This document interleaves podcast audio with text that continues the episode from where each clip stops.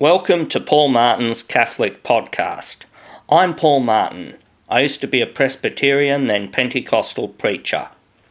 After studying the Bible and church history afresh, I converted to Catholicism in December 2017. When I debate and discuss with Protestants on social media or other places, they will frequently attack the Catholic Church. And then I will ask, What denomination are you? And then attack the foundations of their denomination.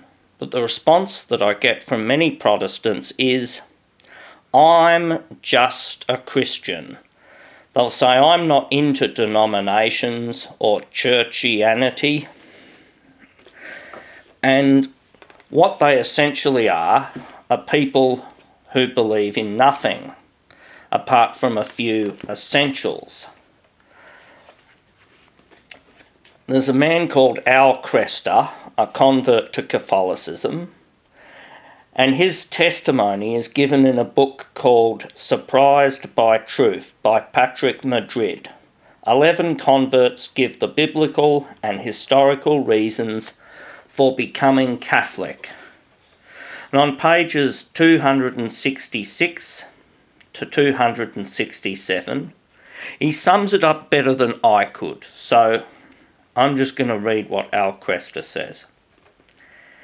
As our independent church grew and we moved to larger quarters, I found myself faced with a difficult question. Given the biblical emphasis on the visible unity of Christ's body, what was the justification of our separate ecclesiastical life. I didn't know what denomination we should join, but here I was bewailing the disunity of the church, and at the same time I was leading an independent congregation. I felt like I had killed my mother and then complained about being an orphan. The doctrines of mere Christianity the divinity of Christ, Trinity, blood atonement, authority of Scripture, etc., only take you so far, and then they have to be applied to issues like church government, sacraments, church discipline, style of worship, pastoral questions such as Is Operation Rescue biblical? Is artificial insemination okay? Can one lose his salvation? Who determines what is essential and what is non essential? By what authority? Once you begin answering these necessary questions, you are no longer just a Christian. You are a Baptist, or Pentecostal, or Nazarene, or Presbyterian. To those outside the church, Protestants stress that these secondary identities, dare I say traditions, Nazarene, Baptist, Reformed, Pentecostal, Lutheran, Anglican, are not really important. What is important, Protestants say, is mere Christianity.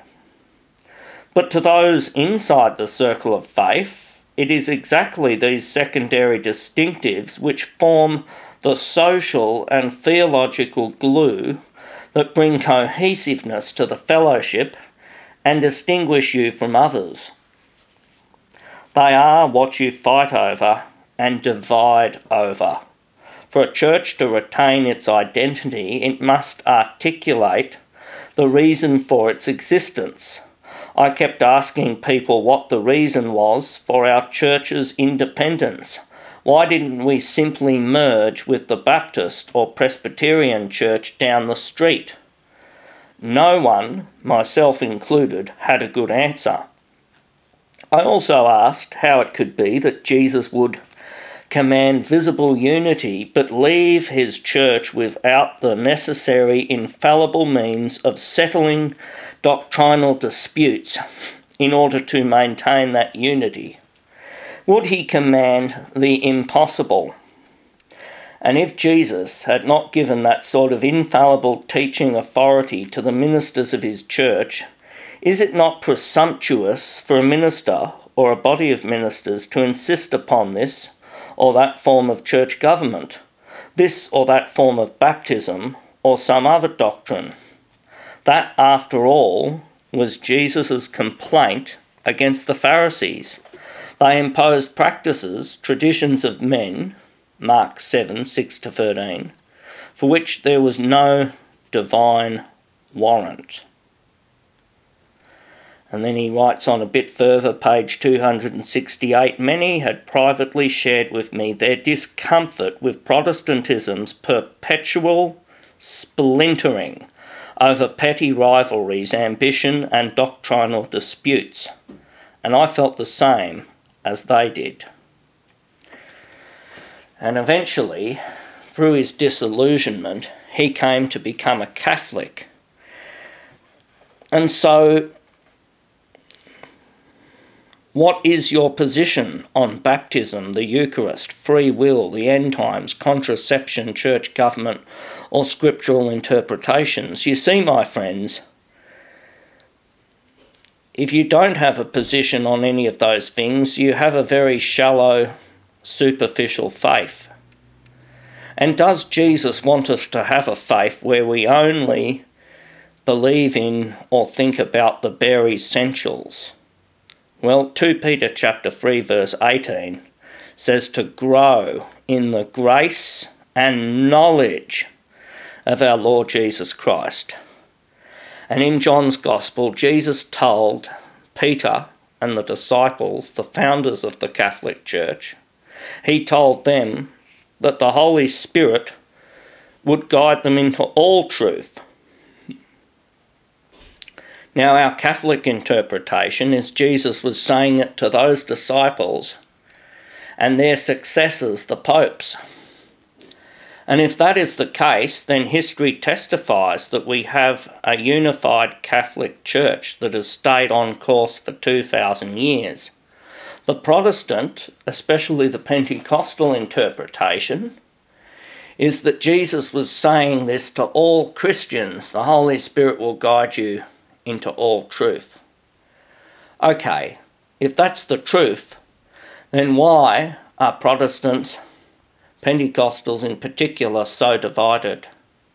Why are there thousands and thousands of independent churches? Why is there no doctrinal cohesiveness? Why is it that Protestants cannot even agree on what is an essential doctrine?